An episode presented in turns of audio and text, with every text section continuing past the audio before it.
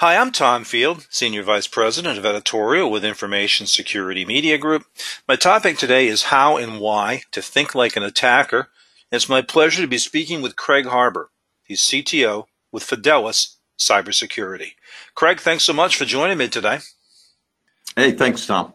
So as context, talk to me about what are some of the fundamental differences between how the attackers and how the defenders work. Sure. So interestingly enough, right, attackers really just need to find one way to get into a system or a network. And, uh, if, you know, if you think about a defender, they need to defend every possible combination of attacker scenarios.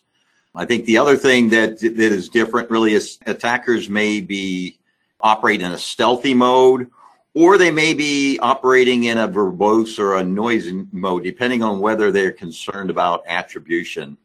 Defenders, though, have limited ability in the way they can actually uh, respond, right? So there are issues with authorities. And so, for example, defenders are not authorized to attack back.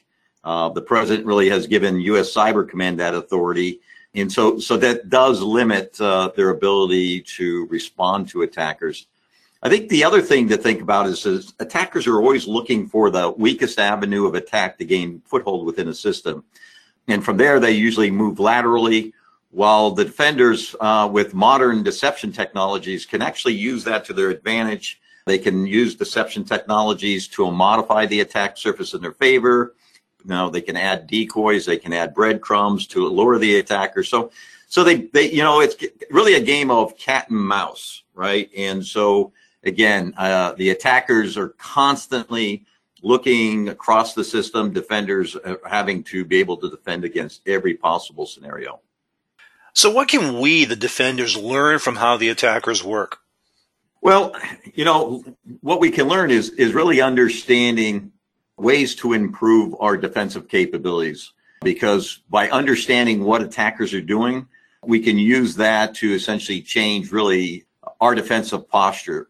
Sometimes it, it really helps us understand how to better put uh, instrumentation out there to understand what's going on.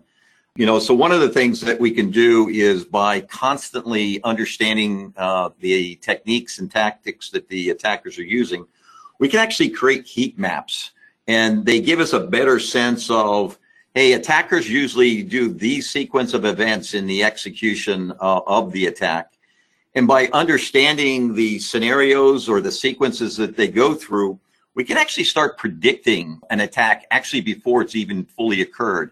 So just seeing the beginning steps, it then allows us to change our defensive posture and say, we're anticipating the next step. And if we start to see that, we can actually change our defenses and make corrections in our defenses uh, in advance of a, a full-on attack.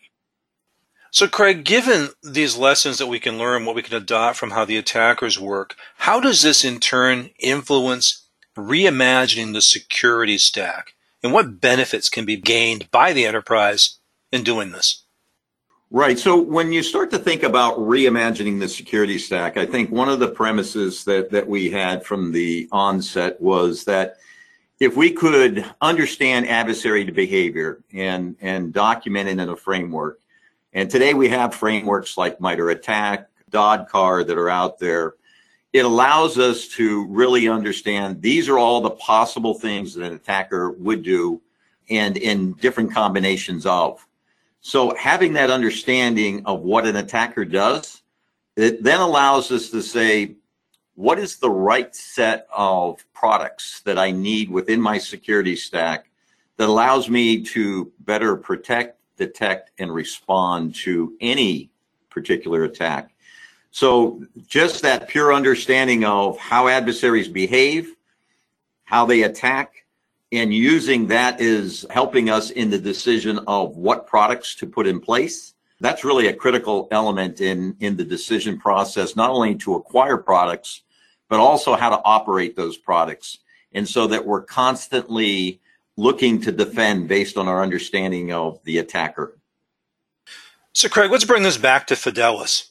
How are you helping your customers, one, to think like an attacker, and two, to simplify that security stack?